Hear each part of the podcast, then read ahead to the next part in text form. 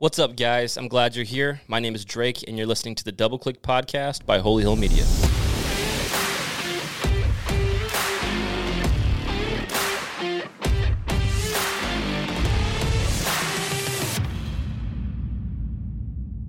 Today, I'm joined with Dylan the Mindless Hulk Budka, a five and one professional mixed martial artist on a five fight win streak, currently signed to LFA, a UFC Fight Pass organization. This conversation, we talk about the life of a fighter, what it takes to be able to make a full time career out of it, and the business involved in it. Stay tuned. This episode is brought to you by White Horse Tattoo Boutique, located in Defiance, Ohio. They've won the Reader's Choice Award, six county area best tattoo shop around, and with over 10 plus years of experience, these girls are doing it differently. Their two priorities are great art and great client experiences. If that's what you're looking for, look them up. White Horse Tattoo Boutique, Instagram, Facebook. Book yourself a tattoo. All right, man. I'm joined here with Dylan, the mindless Hulk Budka, You, you on a five fight win streak, man. How does that feel? Like a champion. Like a champion. I mean, there's no other way to feel for you, man. You have one gear, bro. Mm-hmm. It's champ status. I love it. I love it, man. How did, how did you get to be on a five fight win streak in the pros, signed to LFA, a lot of hype behind your name, man. Tell us where you came from, how you got into fight, man. Who who's Dylan Budka?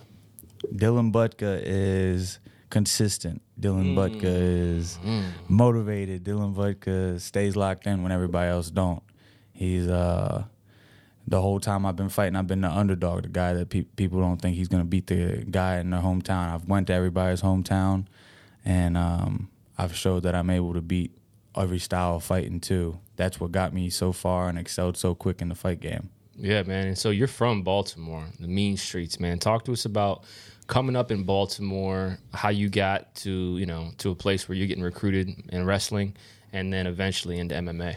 grew up in Baltimore, uh, Dirty D, Dundalk, Maryland, and um, it's way different than Ohio. I don't got to look over my shoulder all the time. I just had this conversation with somebody at the gym the other day. They asked where I was from, and I was explaining that the biggest thing is just not having to look over my shoulder like I did while I was back home. But uh, from there, I wrestled in Maryland. Um, I won a national title in Maryland as a high school wrestler, and then I got a full ride to Notre Dame. That's where I met Ferraris Golden. He's out of Demolition Fight Team, and when COVID happened, they kicked everybody out of campus and kicked everybody out of school. So when I went back, he seen I wasn't doing anything. I was bored, so he told me to come to uh, Demolition Fight Team. And for some reason, something in my head said, "All right, let's do it." So I packed up all my bags and moved straight into the gym. And that's all she wrote, man. Now we're here on a five fight win streak, signed to LFA. You won the last five out of your six pro fights, man. You you you got momentum to say the least, man. And I think that's that's in the cage, but we're not even we're not even considering outside of the cage, man. The momentum that you have with knowing how to market and promote yourself, as well as the other businesses that you have that we'll get into later. You got momentum right now, man, which is which is amazing, which is really hard for a fighter to do because the life of a fighter, based on your experience and you know, seeing, you know, Q try to make it or, mm-hmm. you know, some other friends that, that have been in the game try to make it. it it's, it's not that easy, man. And people just see the glitz and the glam of the UFC fighters, but it's a journey, man. Talk to us about what it's like coming up as an amateur. I mean, and how do you make money? Because amateurs don't really make anything. Yeah. The biggest way I was making money while I was an amateur was just looking for all the like small businesses that want to get some shine too and uh, Sponsorships. sponsorships like that. And um, they they don't pay you as an amateur at all. They're not allowed to unless it's like commission ticket sales and stuff like that. And you don't get that big of a cut with that either because they got they got to pay for the venue and stuff. But the biggest, the best way I can put it is if you're trying to make money quick and you want to get to the big show quick is fight as many times as possible, get the experience, and then you can get paid as a pro. I had nine fights as an amateur MMA fighter and nine as a boxer. I was doing jujitsu tournaments in between all that, and that was all in one year, 2021. And then 2022, I turned pro a year later after my amateur career started, and then I was able to make the big bucks that everybody's talking about. Right. Yeah, you stayed really busy 2021. It's crazy. You had, well, you had more than that, right? You're t- in 2021, how many times you fight again? nine as an nine as an MMA fighter, twelve as a boxer, and that's not counting all the jujitsu tournaments I did. So 21, not counting jiu-jitsu. Yeah. That's insane. Yeah, Hey, man. I'm pretty crazy. Good for you. Yeah. you ain't lying, bro. But I, I always just find it so interesting to consider the life of a fighter because up front, it's so gritty. Mm. Like nobody's really making money. They typically have a full time job and they're training after or before work Yeah. on the weekends. And you know, ultimately, to be competitive, you have to be putting in hours in the gym. You know Yeah. what I'm saying? Just seeing you and, and, and the commitment that you have, man. What do you think has been the different, the biggest difference between the, your amateur career and your pro career as it comes to providing for yourself? Yeah, that's a good one. Because I mean, well, That's a 'cause- good one. Because I mean, the conversation you, you hit me up. Mm-hmm. I think initially talking about a sponsorship. Yeah. One thing led to another. Marketing manager now managing. You know what I mean? It's a different conversation, right? You got Gary taking mm-hmm. as your head coach, taking care of a lot of it. So our relationships evolved, man. But when you, when you put in the time as an amateur, you're talking about 21 fights, and not even counting jujitsu ma- mm-hmm. jujitsu matches. But as a pro fighter now, you're not doing all that. Yeah. You, you, you have more time. well, first of all, you're making more money, so you can do it full time Yeah. but you were doing it full time too as an amateur. Yeah. Which is hard to do because, you know, the opportunity that Gary gave you to, to live at the gym, I mean, that cuts a lot of costs, right? Yeah. Where not a lot of people have that Yeah. though. Whereas a lot of people, again, are getting full time jobs and training as an amateur. Now, again, making more money, more eyes on you, which means more sponsorships. Now you could do, you know, you could do it for a living Mm-hmm. and f- train full time. So, what's your week to week look like as a pro fighter? Week to week is a lot of practices. I have three practices a day, Monday through Friday. Sometimes two to three on Saturday and Sunday, but most of the time just two on Saturday and Sunday. Two of them days of the week we're sparring. I've been having a lot more meetings with Drake and all the people that I work with. He's been helping me. Um, you've been helping me figure out and organize everything way better, which has helped me a lot with um, having businesses too on the side and figuring out the best way to do it.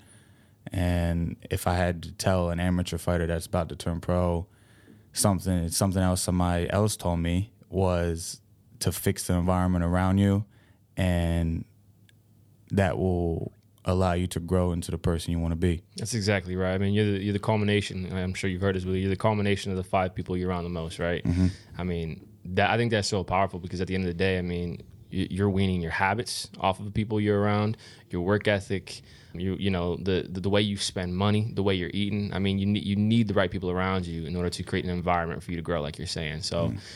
as an amateur fighter, I think that that's so difficult to do though because again, you can't surround yourself with the you know people like you full time. You got a lot of other obligations to survive, pay the bills. So, it's an interesting conversation, man. I, I kind of want to ask you at this point too, like. A lot of people, again, they don't understand what it's like getting paid as a pro fighter too. I mean, you got percentages that come out, you know, for coaches, management, this, that, and the other. Mm-hmm. Talk to us about that, man. Well, at this point, I'm starting to figure that out a little bit more and figure out who runs this and that. It's like there's somebody you got to have helping with marketing. There's somebody that you have to have help match make. There's somebody you have to help schedule your events, do your events, make sure you're here, make sure you're there, and um, a lot of the matchmakers they get a bigger percentage because they're making sure you're going against the right person. Um, the marketing team and the manager that's scheduling you doing a meet and greet or doing running into a wrestling meet and saying hi to people for a couple Right. minutes. They, Doing a podcast. yeah, doing a podcast. They make sure make sure them get a cut too. Everybody gets a cut because it's a team environment. So even when I'm the only person getting in the cage, there's people behind the scenes that are making sure my brain's right before getting in the cage. Because if I'm trying to do all that by myself, I'm gonna be stressed out before the fight even starts. Because if I'm posting this and then going here. And then worrying about my matchmaking, and then worrying about cutting weight, then I'm gonna be stressed out, especially with the high level opponents I'm going against right now. Right. I mean, you from from what I hear you say and the experiences I've I've just seen you have, like you, it, you fighters, pro fighters can't really afford to be distracted, man. Because Yeah. the guy across from you, and you get into you know get inside that locked cage, Mm-hmm.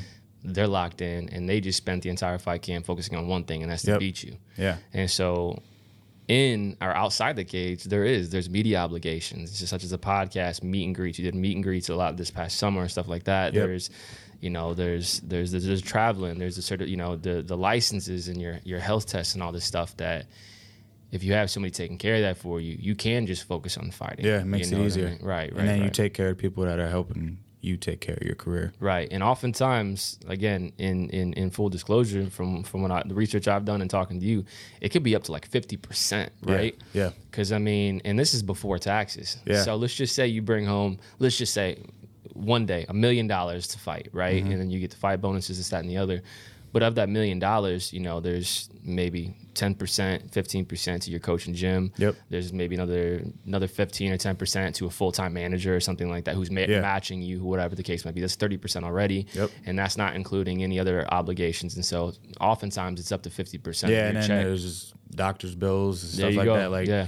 I had a fight in New York. We had to get um dang, what's it called? When you go in the machine, they brain scan. Oh, They okay. check your brain and then they yeah, CT scan and they had to do the heart scan. Every state's different type of things, but them bills are crazy if you don't have somebody that's able to help you out with that and stuff like that. Really? Yeah. Interesting. So not all states are doing the same. Yeah, like New York, New Jersey, you got to go get everything checked out. You go to Kentucky, you just got to get a physical. like I went, I fought in Mississippi for my first pro win, and I think I had to get a regular physical, and it was like it was just chill there about that. But other places, they're more uh, more concerned with what happens after the fight Sure. and stuff like that, and making sure you're good before the fight. Well, I would imagine it's bigger industries in Yeah. New York and New Jersey, you know, and Yeah. just in the A lot in more on the industry. line for them, too. Right, right, right. And they got a lot more fighters fight. I mean, volume, the competition's different, right? Yep. So it's interesting, man. I, I, again, I think it's so, I think it's so interesting to just peel back the layers of a fighter's life because so many people have this under,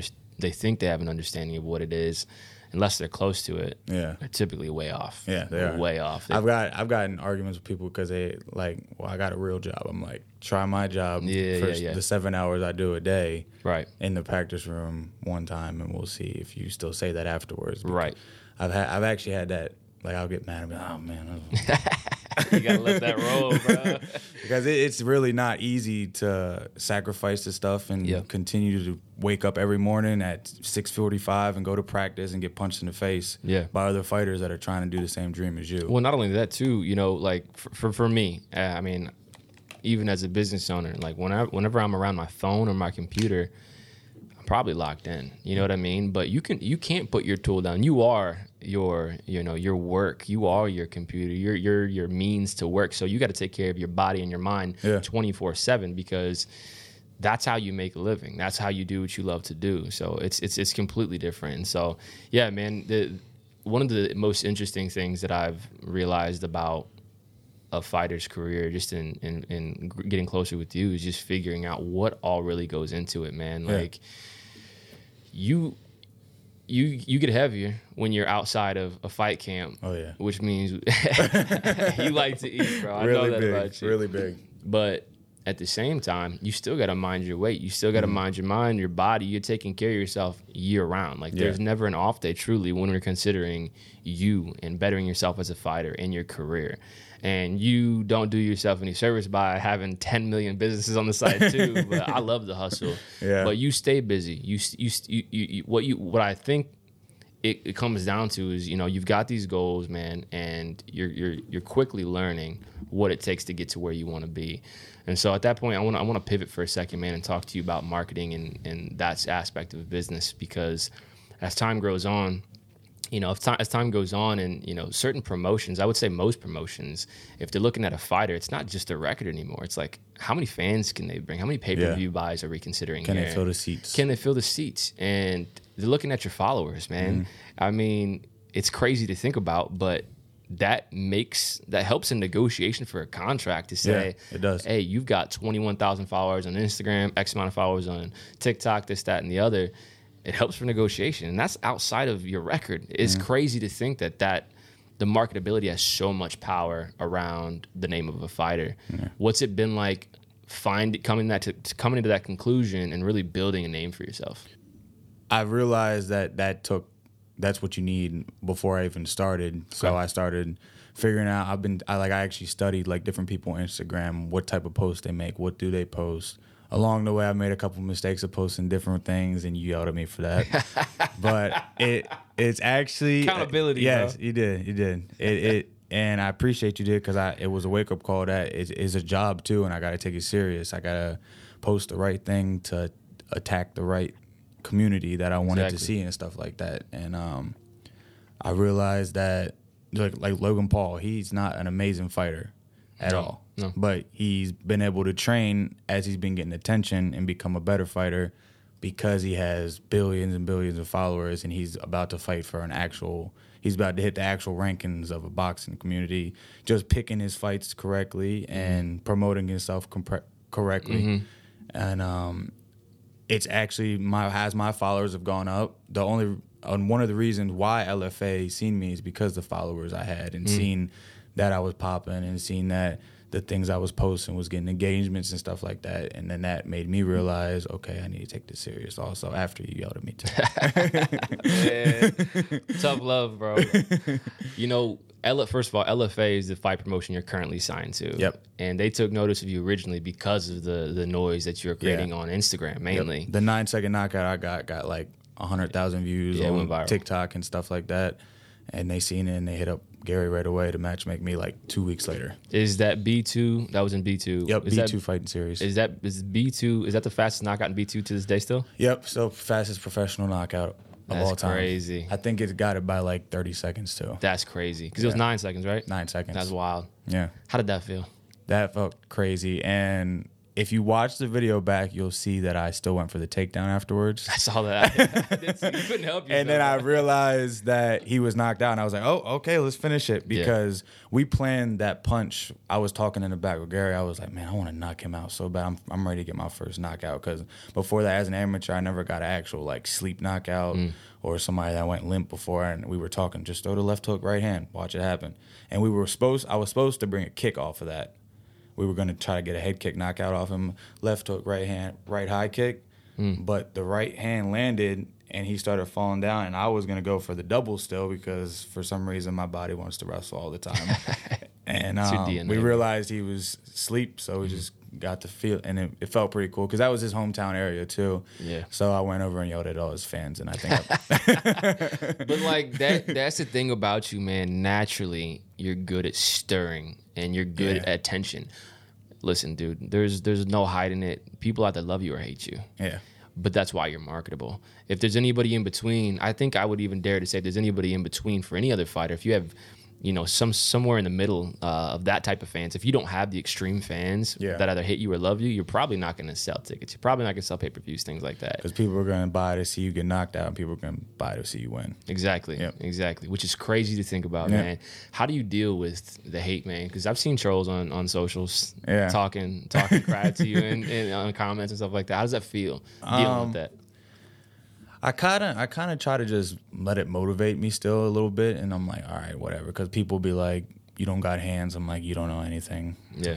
Um, most of the people that are saying that have Aren't never fighters. had a fight in their life, or they'll try to coach me a different way to wrestle. I'm like, you again probably never wrestled a day in your life, but I just take it all in and I just stay consistent with my work because obviously something's working that I'm doing because Yeah. I continue to win, and um, I just they're gonna hate you or love you regardless. Just got to keep grinding every day. Yeah, and you always give somebody a reason to talk, man. They Yeah. always have a reason to talk about you, Yeah. bro. I, I don't know if this was brought up on uh, another podcast that I heard you on. Um, not the last one with uh, uh, Clayton, but the one before that. I don't remember, but I, I think he mentioned, if I'm not mistaken, that you always give somebody a reason to talk about you. Yeah. And the cool thing about that is that's relevancy, man. Mm. And so much of relevancy synonymous with attention Mm-hmm. so much of that has to do with the profitability of a fighter. And in these business, you know, these promotions, that's what they're looking at. They're Yeah. looking at how can we profit off this fighter? How can we make these fights that are going to draw eyes and ultimately draw numbers? Yeah. D- does it ever bother you how much politics and business is involved with with fighting, or is that just another thing that you love? I got kind of good at it without even trying. Like, Yeah, yeah, yeah. like we had that meeting. Like, I just kind of just, I think I was just meant to be in that type of atmosphere, like the business type of stuff, because I know how to talk to people. I know how to listen, and I'm real coachable, so I can pick up things real quick and um, figure out what's going on around me without being messed over something. Man, I got you around to teach me things too. I got you, bro. I got you. Honestly, man, you're you were in good position before that with business. I think a lot of this stuff comes naturally to you, drawing attention, saying the right things, doing the right things. Uh, it's really about trimming the fat at this point, but it comes naturally to you, man. Is like it, my weight. no, man.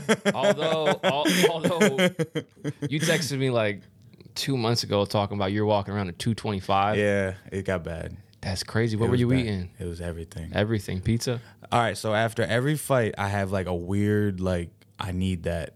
every Craving? day, craving Okay. every day, and it's different every time. Like the last the last fight after my Lydell Pogue fight, it was donuts. This time it was Whoppers. Whoppers. I never had a Whopper a day in my life before I had them after this fight. I'm always Big Mac. Sounds like a pregnant craving, bro. Yeah, I don't know. Just it changes every fight. And I it was one night I was hanging out with someone. I was going from I literally bro, I was some fast stuff, bro. I'm not gonna lie. It was some thick boy stuff. Okay. I went from Burger King and got Whopper, went to Arby and got the Arby curly fries. And then went from there and got a milkshake from Steak and Shake. To be honest with you, that's an all star meal, bro. That's what I'm saying. That's an that's a that's but a it was dynasty. crazy. But it was crazy. I felt so fat while I was doing it, and I hid the bag that I had from the other restaurant when I went through the drive-through, so the people at the cashier didn't see how fat I was. you, were, you were insecure about it, bro. Yeah. like when you cut all that weight, you just take food. You don't take food for granted at all. Like I cut all that weight for every fight, and I'm when I get down to like 88, 89, coaches with me in the sauna, I'm like, I'm hurting, man. It sucks. Like I've seen like my first pro fight, I cut 27 pounds in five days. What? Yeah, that's was- not healthy. It, wasn't- cannot be healthy. My pee was different colors and all bet. types of stuff. It I was bet. scary, bro. I Like I, bet. was sitting there like, what? the- What's going on with me? I ain't never cut. I before that fight, I didn't see below 200 for That's crazy. since high school. Yeah. So it was crazy. So that let's let's talk about that right there because I don't think people understand how hard that truly is unless they've had to cut weight. Yeah. Like especially in a short amount of time. You know, when you're in a fight camp, you're simultaneously training and cutting weight. Yeah. And you know, from what you said about the last fight camp, you and Gary, your head coach, have gotten your your weight cut dialed in more now to where it's a slow burn versus mm. you know something like last minute. Yeah. Let's talk about the mentality, man, of a fighter because that you have to win that battle before you ever get into the octagon. Yeah. and it, it, not everybody's cut from that cloth. Not everybody's built like that to be able to withstand training. You know, oftentimes for you know two three months, oftentimes short notice too, cutting weight, all this, man. Talk about the the mentality that it takes to be a successful fighter. You got to be tough, and especially like for me to fight at the weight class I do, which 85 is the perfect weight class for me. I got to cut the weight. Yeah. If I go up a weight class, them guys are six seven, cutting down from 250. right, right, I'm gonna be too small. yeah, but for in order for me to make that weight, I had to be tough. I had to be, and it wasn't easy. Like the first time I made 85, like I was literally sitting in the bathtub, butt naked, like thinking my whole life, like why the why am I doing this Why to didn't myself? I go to? Why did why didn't I finish why not college? just finish college? like I was literally about to like I told coach after we made weight because I didn't want him to think, damn, he's soft, and I didn't want to hear him say that. But I was sitting on the phone about to send a message like, coach, I don't think I can make it, and that was the first time in my career I was like, what am I doing right now, cutting this weight? Like it, Yeah. it's really top two hardest parts other than getting into the cage when you first turn pro Wow. Because that's that sucks, man. I Yeah. like food, bro. I like food, bro. And then like after that fight, and I was like, all right, that shit that was tough. Mm-hmm. Like after the fight, it messed my body up so bad that if you look back at the interview after my Rudy McGoffin fight, I'm like almost throwing up Really? in the interview. Like she's trying to talk to me. She had to hold me up from my back. Oh yeah, yeah, yeah. And yeah, like I'm yeah. like tipping over and stuff, and I'm like, "Hey, I got." I whispered to her, "I'm like, hey, I gotta get out of here." Like, Yeah. as soon as we walk off the set, every, everything. Like I didn't even know what I threw up because there was barely anything in me. But just because of how hard the weight cut was. I think it, yeah, that is Wow. just if you do the weight cut wrong, like it messes with you bad. So ever since that day, I've been trying to study the right way to do it, when to start cutting the weight. Like now I know exactly what my body needs to do, what days, Yeah. when the practice is. Yeah. Like it goes with what you're practicing. Like one day you're ki- doing kickboxing, yeah. you got to eat something that helps you with kickboxing that day. When you wrestle, you got to do something that helps with that wrestling. You got to take the right vitamins, or that weight cut's gonna be so hard. You got to drink the right amount of water. Like I drink almost three gallons of water a day now. That's insane, bro. Yeah. That's insane. I, pre- I struggle getting close to one gallon. if I'm being honest, man. You always have something to drink with you, though. Yeah, always. So I want to let's double click it for the, right there for a second, man. You you mentioned you know the the fact that you had to overcome that experience of man, why am I doing this? But you still did it, and then you chose to make it better after that by learning how to cut weight in a more healthy and you know progressive way you had to make the decision after that that you still wanted to do this though. Yeah. That was a, a conscious decision, like despite how hard that was and how bad that sucked. First of all, you won that fight. Yeah. That was the fight that you got the nine second. No, that was my first pro win ever. That was the first pro win. Okay, Yeah. gotcha. that gotcha. I can ever since that day that was my make me or break me fight. Not even from the fight. Yeah. It was from the weight cut. That's crazy. Like that, it literally changed my whole. And that's what I want to ask you. Yeah. Like, what? How is how has that decision played a role in the confidence in cutting weight, getting you know, getting into the the, the cage, and just your perspective on fighting as a career in general? I mean, you said as a make or break moment. yeah, right that yeah. It if bro, that I still like have flashbacks. I'm like, bro, I like it motivates me to start keep my diet straight. Like. Yeah. Two weeks ago, we started eating clean again. What motivated me? I was like, man, I can go another. And I was like, oh no. You remembered that day in the uh-uh. tub. bro. It it is literally the worst. It was one of the worst feelings I've had playing any sport in my life, and I've never quit in any sport. And that literally how I was, how I did it that time, it made me want to for a second, and I was like, bro, I never need to feel this again, or I can't do this again. Yeah.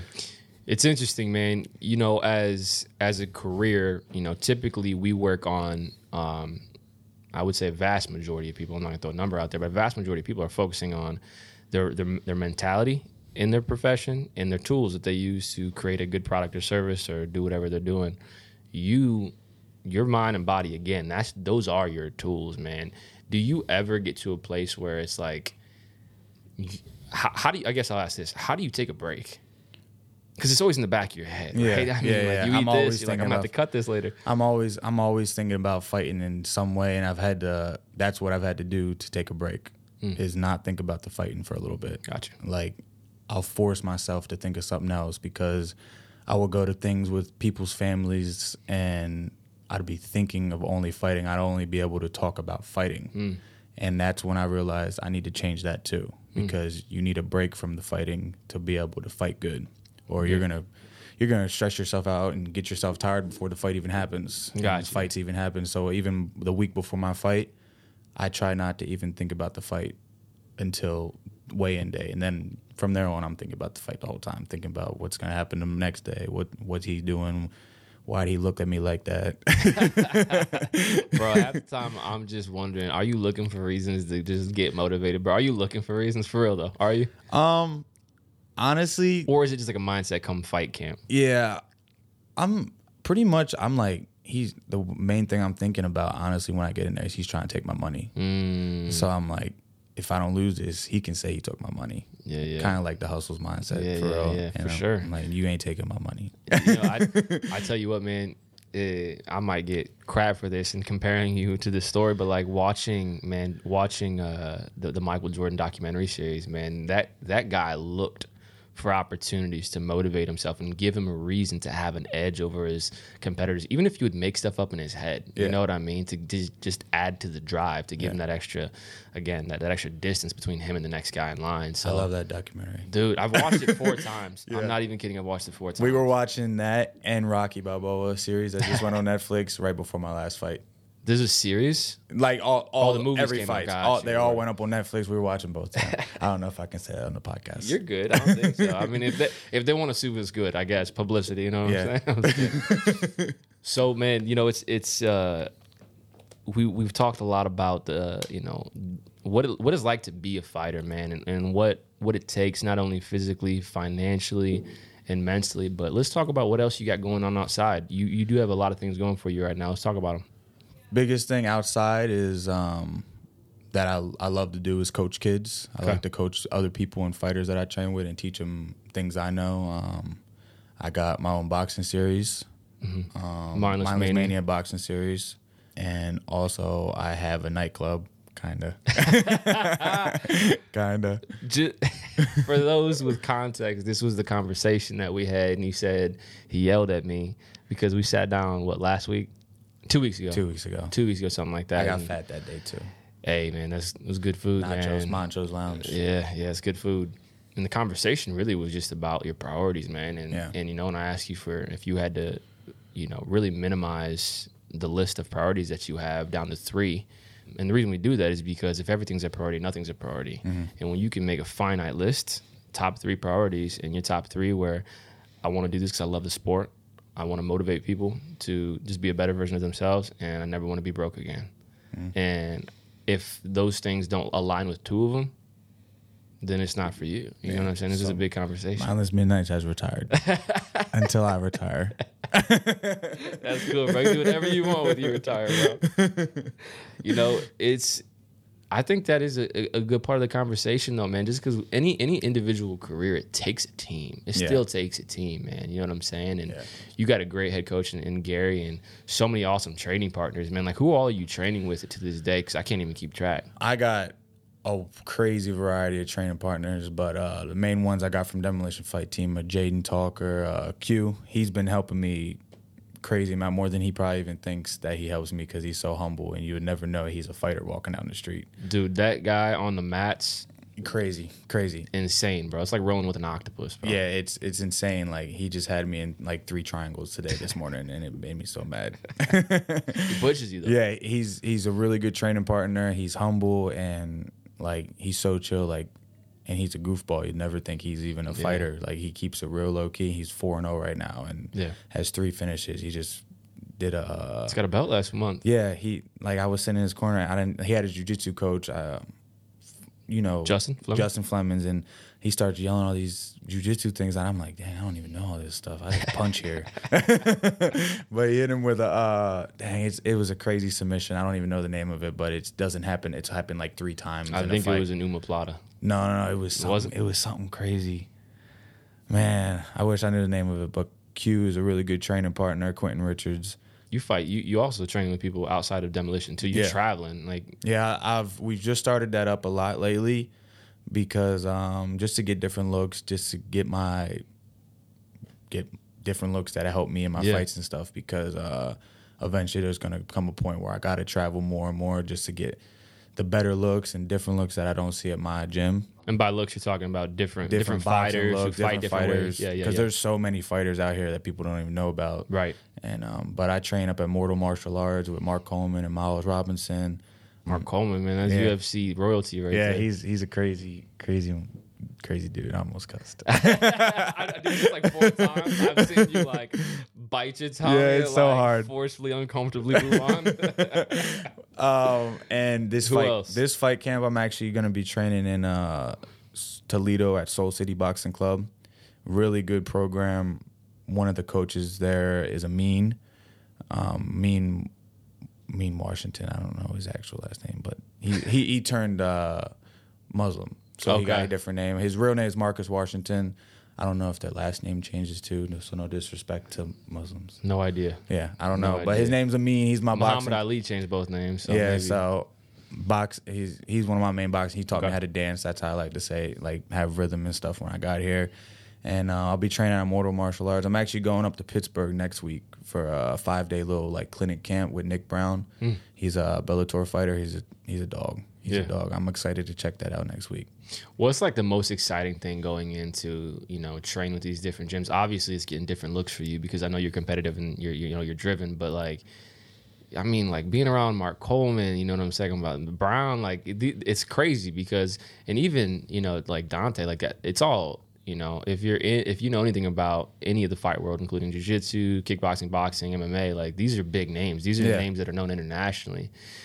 What has that done for you? Is it added to your confidence and your swagger? What's it done for you? Dante, no, because he chokes me out all the time. Has he hurt you- hurt your feelings? I be thinking like, dang, why did he choke me out that many times? I'm like, okay, he's really good. He really good. So Dante, if you're watching this, I'm tired of you choking me out when we roll. He's got a gym in Toledo, right? Yeah, Artemis. I'm. We're actually start after I get back from Pittsburgh. We're starting like the traveling camp part of it. I'm gonna be going to his every week, once a week, and switching up where I go because I have a strength and conditioning coach in Columbus. So I'm going to Toledo, Columbus, Pittsburgh, Cleveland, everywhere, all the time, trying to get different looks and stuff. But uh, my strength and conditioning coach is Ian Giachetti. Finally got his name right. He's always mad because Say it again one time. Ian Giachetti. Giachetti. Yeah, I always- Italian. It's got to be Italian. I don't know, but I always say. I don't care. I got it right. I've always like he always gets mad. I say uh, Getchy. Uh, damn, I forget what Call I said. Gaethje? Don't- don't something, do him something. like I don't know, but I was always every time I came back from a fight, he'd be like, "You said my name wrong, bro." Again. so Ian Giachetti is my strength and conditioning coach, and one of my main wrestling partners with Tanner May, and they both beat me up pretty good to make sure I can wrestle everybody in the cage. Well, if you're not getting beat up, are you getting good looks? You know. No, that's good. I'm getting beat up. Yeah, yeah, yeah, which is crazy. So, are you also doing that for the fighters too? Though, giving them different looks, beating them up, so they know what it's like when they get in the octagon. You know, they're prepared. So uh, we do this thing at our gym, demolition. That's a gauntlet. We kind of like set up rounds to where there's fresh people in at all times.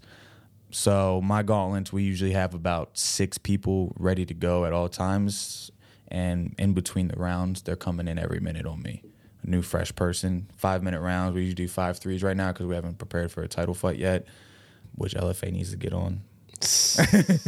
We'll tag them. We'll tag them. but they'll rotate on me every minute and it'll be a fresh look trying to take my head off for that minute straight and then rotate rotate all for 15 minutes straight so when it's my turn to do that to everybody else i get them back for doing doing it to me It's like in the back of your mind. yeah i'm like i remember him punching me when i was dead ass Yeah, tired yeah, yeah.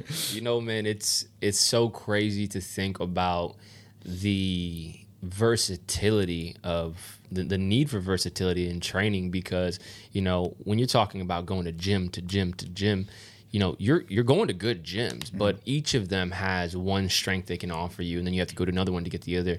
It's so crazy that you know this this sport is so unlike any others. Now if you're in a you basketball team, you're traveling, you're getting different looks. That's great, but you're still with the same team. You're just Yeah. competing against a different team, right? But to train, to put all, you know, it's a formula, and and and finding the right people to train with is it's, it's no it's no walk in the park. How are you finding these gyms? Is it Instagram? Are you networking yourself? Are people asking you? after fights and stuff, like I've had some of my opponents after my fights, like T. Cummins, and even the last guy I fought against, Wesley, he'll invite me out to his gym instantly afterwards because that's just when you're actually respected, un, unlike the one guy I've had a face off with. They you usually connect with them afterwards The guy because from Queens. yeah, yeah.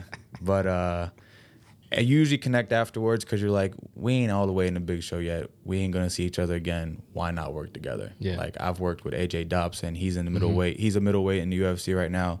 There's a potential chance we may see each other in the future, but he knows I'm not there all the way where he's at yet. I know he needs a good wrestling look, so we work together to get to that point. And if one day they want to do some type of big deal about it and make it a training partner fight, then they can. But we all know that we're just trying to help each other out for real. And main way I'm doing that is just Instagram and stuff like that. I'll see somebody DM me or something and I'll be like, yeah, screw it, I'll come up.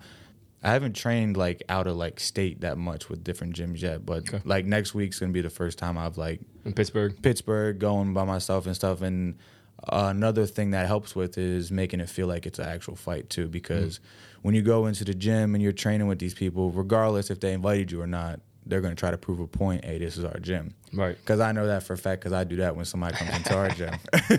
So what's that mean? Are you going harder than you normally do? Are you not holding back like you would if it was your teammates or what? I've always felt like that's a good like before a fight. You're thinking this guy wants to kill me. For sure. So when you go travel alone to another gym that no one knows you, well, they probably know you if they're inviting you, but they know I'm going to come in there trying to beat some people up.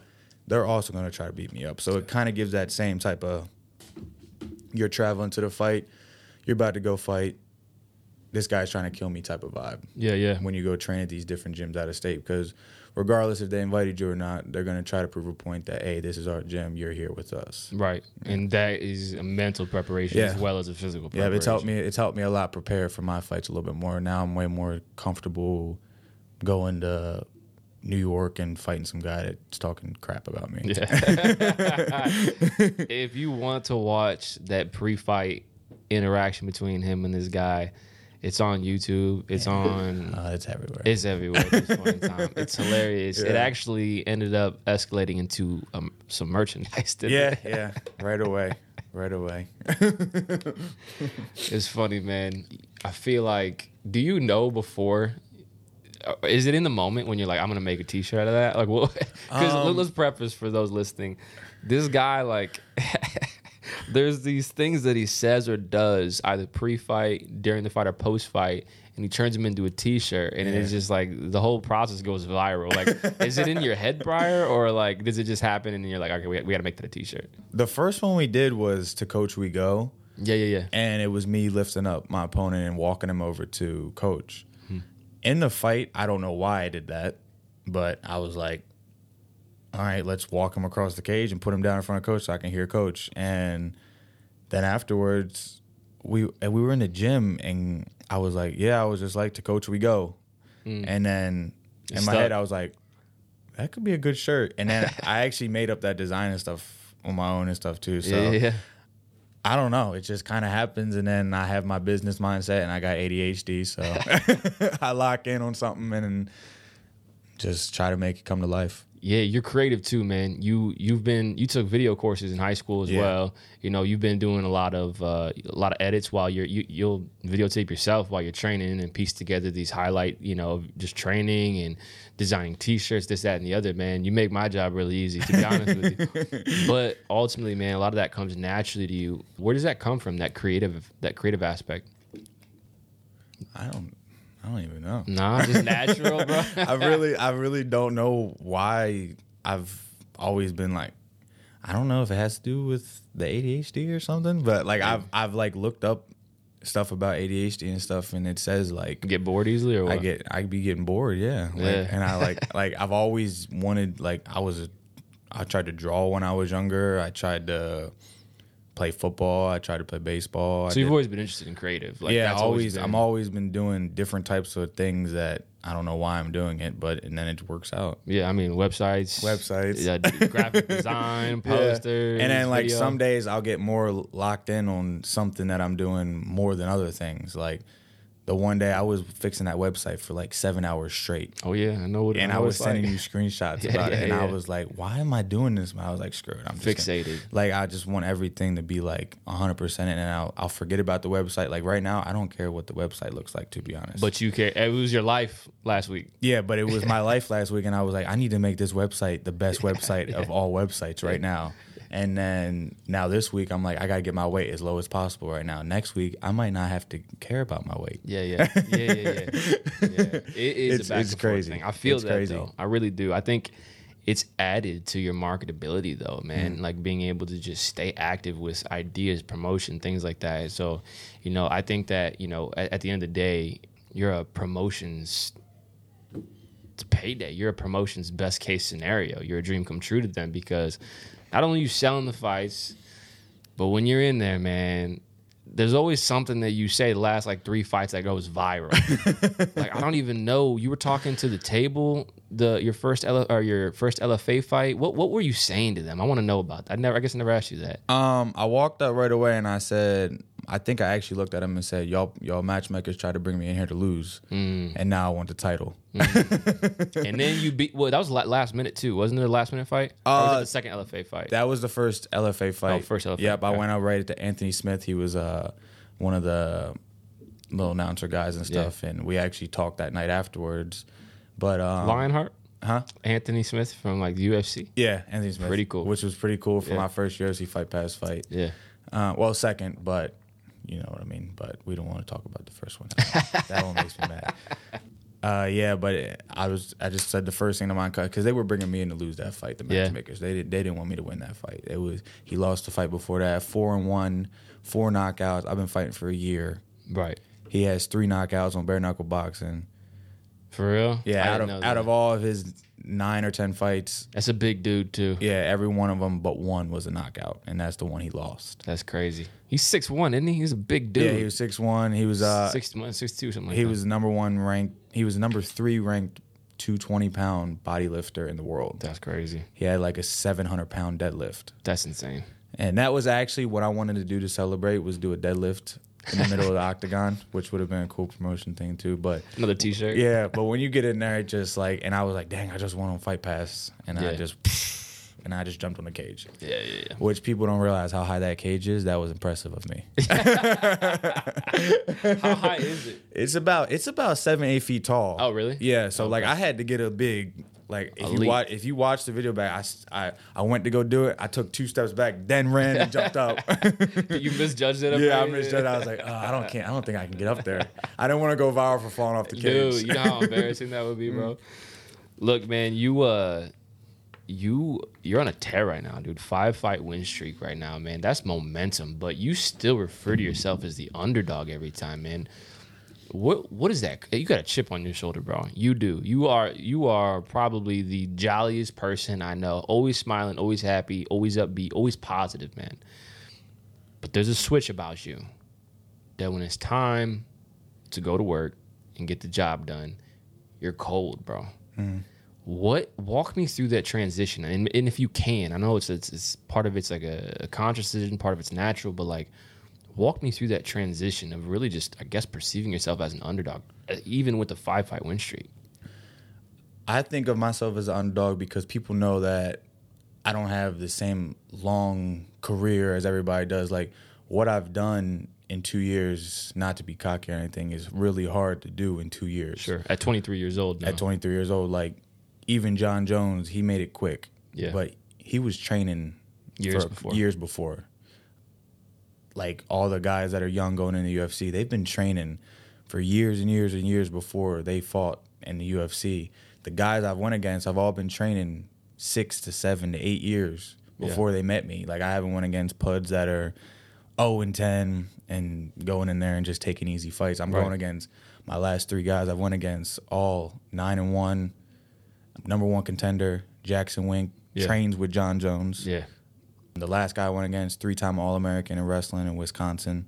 yeah, he was no joke. No, none of the guys I went against are easy, just gimme fights. Like I'm not picking and choosing. Every contract we've got, I've said yes, sign it. I don't care whoever whoever it is. Yeah. Like I'm not hard to match up, and um, what kind of gets me into that zone to like I'm ready to kill now is like just knowing that they are bringing me in to lose. Yeah, Like they don't they don't believe that I don't feel like they realize or believe how hard I'm actually working behind the scenes, how how quickly I'm learning this stuff. One of my Yeah. biggest traits I think I have is being coachable and being able to learn quickly and um, picking up on things and digging deeper in thing to make it the best thing in the cage. Yeah. And I've done that with every sport I've played.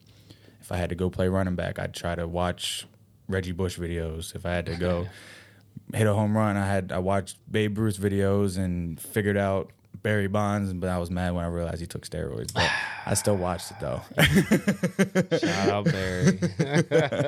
but like I just feel like always feeling like they don't realize what I'm putting in, and I know like I wasn't supposed to win these last three fights with the experience I have. yeah, I'm regardless of my fans and everybody that believes in me, I wasn't supposed to win them fights, yeah, but I did. yeah. And knowing that I was brought in to lose them motivates me.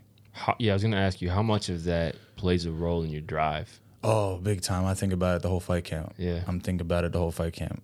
Being undermined and, Yeah. and almost like served up on the chop block. Yeah. like, but I think people are starting to realize what's up. yeah.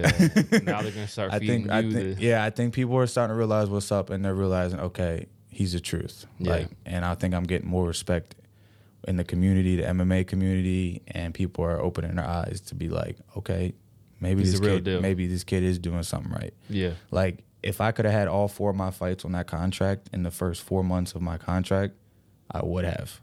that's Like- crazy of you. what was the shortest distance between pro fights that you've had? One six days. You you had a six day turnaround. That's right, and Rudy- you also Ru- my my first cut to one, and it was two weight classes. oh wow My first cut to 85, the one where I had to cut it all in seven days or whatever it was. yeah The next day after that fight, they offered me a 205 pound fight, and that was a nine second knockout. that's crazy. So it was Mississippi. We had the weekend off. Monday, we got ready for 205. Had hit Thai pads for two days. Left for Kansas. That's crazy. Yeah, How was how'd the call go? Like, did they tell you before you even left the facility? it was right before. Oh, they told you right before? Right before we left out, and uh, I think they were like, "Hey, if we can get you on next week, we will."